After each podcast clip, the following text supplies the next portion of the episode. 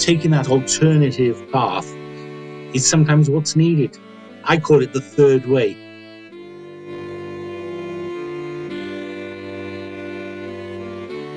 Hi, I'm Duncan Pryor, digital transformation consultant and host of the Making Things Work podcast. I love looking for innovative and creative ways to make work better so that we can get the balance right in our lives and have seen how leadership and teams can accomplish that. In this podcast series, we meet a group of executive leaders to understand what leadership means to them and their approach to delivering transformation and change in the workplace so that teams achieve great things and people see their careers flourish. Today, we're talking with Dr. Karl Phillips, who is an enterprise architect by trade, and who these days is very focused on the way that organizations support people in their jobs and their lives, and of course, the role that technology can play in that. He's recently published a book, The Third Way, which we'll talk about today. Welcome, Karl. Hello, Duncan. So, your approach during the course of your career has progressed from the tasks, and the tools of the trade of doing the job, such as enterprise architecture, to really tackling business transformation more widely. Can you talk about why you've taken that path? Yes, Duncan, that's a very good question. I've been very fortunate to have completed my doctorate in mining engineering from Cardiff University many years ago. That was a mix of quite a few engineering disciplines. And I've worked in many different sectors for a wide variety of companies. I've always enjoyed being at the cutting edge of technology, data, and knowledge. And I'm a self professed life learner, really. And it just kind of happened that way. There are lots of cases of famous mining engineers throughout history, such as President Hoover and uh, Henri Fayol, who's a great management thinker. And they all exhibited what I term lateral thinking. They were able to bring together multiple disciplines and thought processes to the solution. And that lateral thinking has allowed me to win multiple awards, and solve many wicked problems through my career. During all the roles and challenges I have undertaken, it's appeared to me that everything seems to be connected and interconnected in the world. And often we divide things into silos, but the world has no appreciation of those artificial constructs. The world is a lot more connected, I think, than people realize. I started off in technical engineering, but quickly realized that that was a dead man's shoes way of reaching the top of that profession with only one technical manager at every organization. So I really switched over to management as a way of increasing my skill sets. So after many successful and problematic programs, even then I realized that you know, management had its downside as well as you approach the C suite, you get involved in internal politics, short term financial targets, human resource issues. And my famous one was I called it the office battle whose office is bigger? You wouldn't think that mature adults would worry about things like that, but sometimes they do. It was then really that I realized that technical consulting and enterprise architecture seemed to offer a more interesting challenge where I could kind of roll my sleeves up whilst keeping myself real and authentic. With extensive experience in design, development, and including support, research and development, and business transformation, it was a really a natural move into enterprise architecture and change of people, processes, and technology. It's a connection of a lot of things, enterprise architecture. You've got to appreciate a lot of moving parts and control those moving parts if you can. Two of those natural silos that have built up over the years, you could say, are business and technology. Absolutely. People are the foundation of a lot of technologies and making things work and making change happen. So you can't just kind of add a new software package. You've got to consider the people, the training, the how they're going to use it, how they're going to adapt it, how they can absorb it as well. So you're right. It's all about bringing those things together. So I liken myself to a polymath or a multi-potentialite. I'm the kind of person that arrives at an organization when they realize they're on fire, the foundations are crumbling, and they're about to be hit by a meteor. So they break the glass looking for an independent advisor to help them when they think all is lost. And really, I help guide them and show them that there's light at the end of the tunnel. There's one example I love to quote is that sometimes it's all about seeing an opportunity and asking the right question to get the right solution. Well, there was one case when, after someone had given a presentation of the problems they'd encompassed and encountered, there was a quiet in the room when they asked for questions. And these people had come from far away and kind of given up their free time to talk to us. So I thought it's only right that someone asks them a question. So I stood up and asked the kind of what if question. And I was quite surprised at the answer that they gave. And then I went away and essentially connected the dots and actually brought a solution. The solution itself was relatively easy to find. I think the hard part was the implementation phase and the making change stick, bringing together the people and the, the management and the technology. It was actually piecing it all together. It had to be done very carefully, of course, because you've got to understand the culture you're operating with, the existing systems, and you've got to slowly remove some of the barriers as they arose. However, through determination, I got there, and now there is a fantastic product in service with the UK military that wasn't there before. And I got a small award for it, which I'm really pleased about. I've had the, opportunity and ability to look at many different situations and quickly identify those problem areas. I then advise companies and guide them in culturally sensitive approaches to help them move from the place of uncertainty and in some cases from place of chaos to more controlled stability so that they can move on and they can then control the situations going forward. It's all about just looking beyond yourself, asking the what if question, and then you kind of come to realize and believe in the wonderful wonder of life, the wonder of how things are connected and what is truly possible. By owning the problem, focusing on things that matter, and being true to yourself, you can go a long way. We'll come back to the world of transformation and change a bit later in the talk, but I did want to just ask you about your book, which you just completed. What drove you to embark on that project?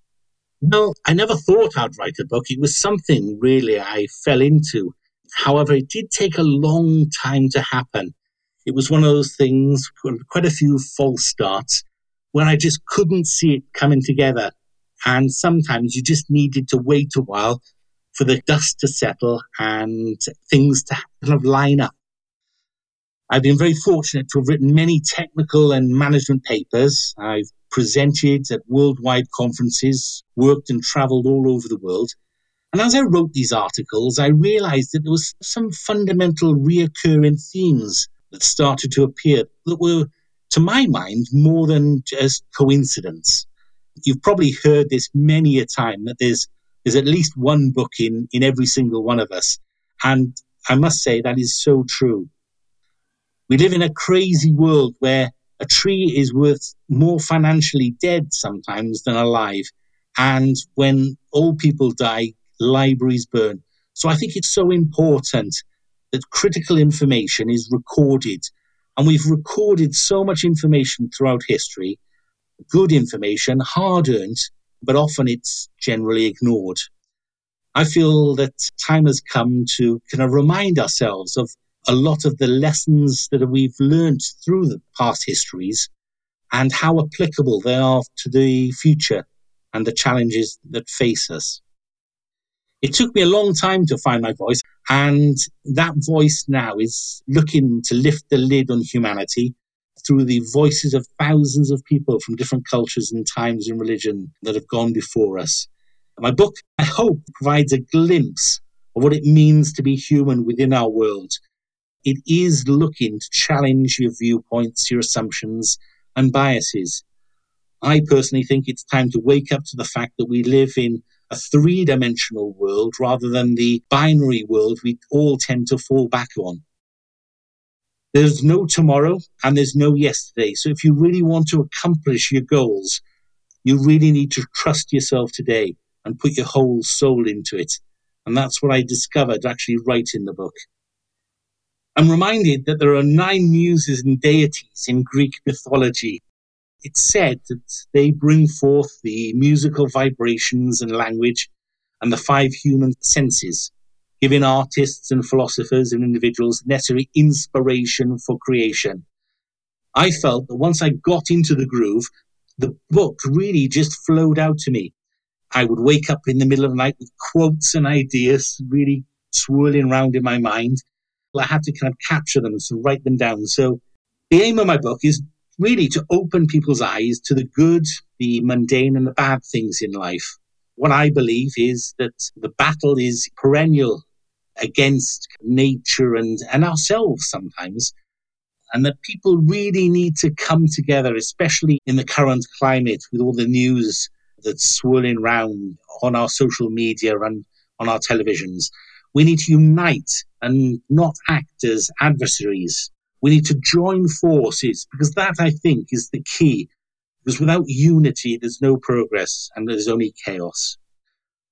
There's no single voice in this book as this book contains the input from thousands of people, both past and present, and it's been written to capture those lessons for the future. We have many challenges ahead of us, and many of the words will help us navigate our journey safely, securely, and with a duty of care for everyone and everything around us. I'm really looking forward to reading it. There's so much out there at the moment, so many great books on leadership and mindfulness, all that can help us with our jobs and lives. But I think it's a great idea to connect that with the past because, in many respects, the book was written on a lot of these topics a long time ago. So to join all that up, I think, is a brilliant idea. So, how do you see yourself taking the philosophy behind the book uh, forward? Well, if there's anything I've learned in my life so far, it's not to be afraid of taking responsibility. And that comes with caring for people and caring for the important things in life, I think what we do for love, it is those things that really endure, not the small things, the kind of financial and the other things, the artificial things I'm calling them.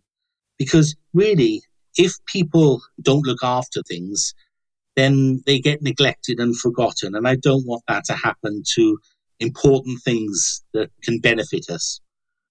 I sense that there's a movement and a trend in that direction in life and the workplace, despite things going on around us. Are you sensing that in your work as well? That real personal element to it is really coming to the fore? I think it is really at a time of awakening for a lot of companies and people, really, where people thought meet the financial targets for this year was the key critical thing. I'm sensing more of doing work ethically, uh, doing work honestly, doing things in an environmentally sustainable and sensitive way. And I'm detecting a lot of movements in those directions in the workplace and within people as well. Too often we kind of fallen back on just thinking work is work. But no, I think work is more than work. It's part of your life. You may not get it right first time. You may have to iterate. You may have to fail. Because again, those people that have climbed high mountains have fallen. They've understood how to get back up on their feet and how to march forward. Life is a series of mountains and valleys. I mean, you can't live on the mountains all the time. You've got to take the rough with the smooth and just be prepared to adapt and be aware of what's around you more so now than ever, I think. When you're in the workplace, how do you combine these thoughts around the transformation and the people side with then the bread and butter of solution and technology delivery? Technology is a great tool, but just like fire, it's a useful servant, but a dangerous master. So, what you've got to do is you've got to understand that technology is a fantastic enabler of human capabilities, but it's a two edged sword. So, you need to bring the beauty of the benefit of the technology, but be aware of what it can do in terms of the disasters and disappointments. If used correctly, it gives us power and privacy, But when used incorrectly, it can deceive and disillusion us sometimes. Technology is a great way of empowering what we do at great distances, reaching more people and being far more productive and creative. But what you've got to be aware of is that you've got to use it correctly. So, what I try and do is I try and bring people along with not just the change of the technology, but how they use it, how they integrate it. One example I'll quote is I was involved in integrating some black box technologies. And yeah. my software team were a multidiscipline team, but they were having many sleepless hours pulling it all together. After weeks of minimal progress, I kind of sat them down and I said, you know, we're not making any progress. And they said, yeah, technology is great, but we can't understand what's happening in these black boxes. So I took the unilateral decision to halt development on the program and develop a health and monitoring system that recorded the messages being transferred between the black boxes. I was criticized at the time for developing something that wasn't really needed. There was no user requirement. But when the system was developed, and literally that software tool really sped up not only the technical development of the products, but it actually brought the team together. They were talking together. The way they kind of created the tool, they were challenging each other. And it was great to see the bringing of technology and the human element together. When it was issued out, my bosses were a bit critical initially, but then when they saw the value of it, it was actually used to sell off some unmet requirements in other areas. So all those hours that we spent on it were far from wasted. And actually, the software system has been used on a number of other projects to essentially shine a light into the deeper parts of systems and how they operated and what's going on.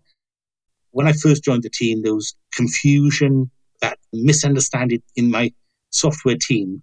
But after then, them producing this artifact, this health and usage monitoring system, it just brought them together. And that's what we need to do bring technology together with management systems, with the processes and the human element.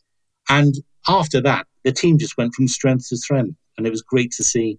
What happened there was that you were leading with people and the business transformation, but almost the technology overtook everything and suddenly it started to become the driving force when you've turned the ship around to make sure that business transformation was really driving what's happening and the technology following that rather than the other way around. Correct. Because if I proceeded in the traditional path, you know, I would have just battled on with these yes. black boxes, and we would have got there eventually, I would imagine. But it would have been a painful process. It would have taken its toll on the people. It would have worn them down. Their motivation would have been bad. The project would have been overrun, overspent, and I would have been criticized for mismanaging the program. Taking that alternative path is sometimes what's needed. I call it the third way. Rather than saying yes or no, I say, why don't we go the third way, thinking that lateral thought? The leadership take on your shoulders is to take that risk, if you like, and say, well, we need to do something different here. And then that gets the people back out in front, brings them together, and then great things start happening again. That's true. It's great to see. I think people call it high performing teams. But when people connect like that, it's like a spark of creativity and inspiration. And the people get more out of it than just kind of solving the problem. That human connectivity is just marvelous to see. And you can actually bring people on and they can take that experience, that knowledge and skills that they've had onto other programs and throughout the rest of their life as well, which is a great legacy, I think. As a consultant, you're going to step out of the organization at a certain point and you want to leave the group there empowered to take things forward. Can you talk a bit about how you empower the teams that you work with? You've got to be conscious of the culture, the organization you're going in, what's going wrong, how you're going to fix it, and things like this. Because there's no magic formula, there's no follow a process A, B, C. Number one, kind of establish your credentials. Then you've got to build people's confidence that they can do it. Then you've got to hold their hand during the first tentative steps. then just like children, you've got to stand back, let them make a few mistakes or learn from those mistakes, step in, and then to take more and more of a step back as they become more confident and proficient, really. And again, success is them coming together, them taking the personal accountability, them taking control, focusing on the results, doing the right thing, challenging themselves, and then asking for assistance when they don't know or can't do. And then you giving that constructive feedback, building and motivating those teams and helping them on their journey. Consultants are never there forever. We've got to impart our knowledge and our skills onto the team and bring them forward. There was one example I like to quote is I was tasked to bring together a team of newbies. I didn't know them. They were given to me and there was a very important task that we had to do. The management team thought that giving me these newbies would help them develop and move them forward as well. So it was a bit of an experiment from the management and a bit of a risk from their point of view. I brought them together. They were very shy initially.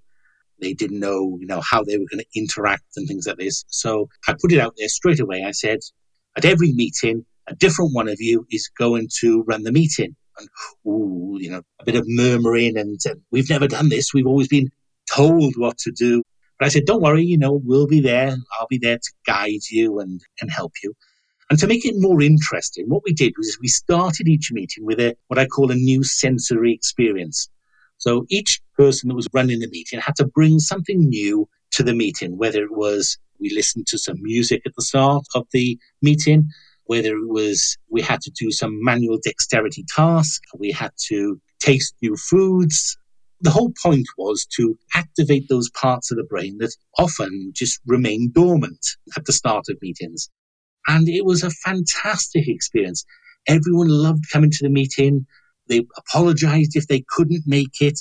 And after a few weeks, we were producing real good quality output that was really pleasantly surprising our bosses.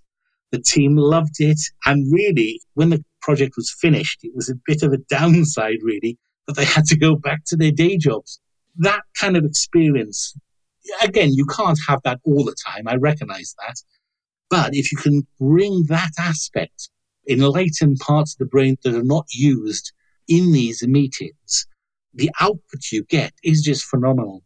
That's a great example. You can't underestimate the importance of meetings being productive in that way. And especially now with so many more online meetings, it's real food for thought. What's the one thing you would like us to take away from your conversation today, Karl? I think really I've come to the realization the world is broken at the moment and now is a good time to start thinking about acting to fix it.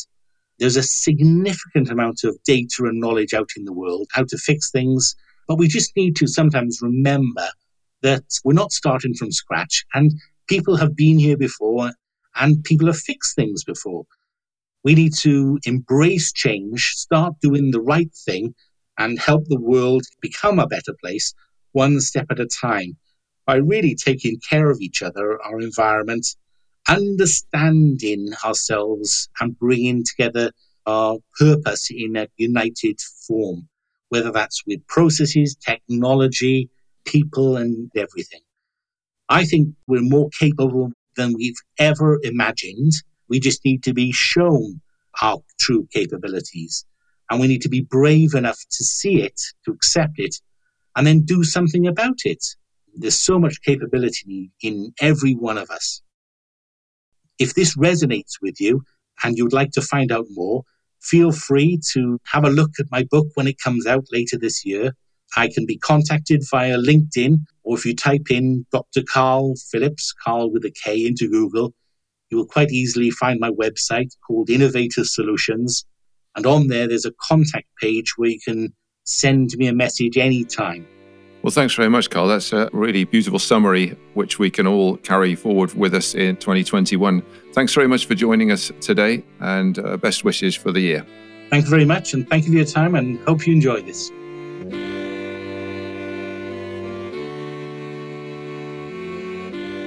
This podcast series is produced in association with BML Digital and produced by Catherine Cunning and Mark Gardner at Oxford Sound Studios, Oxfordshire, UK. For more information, please visit bmldigital.com.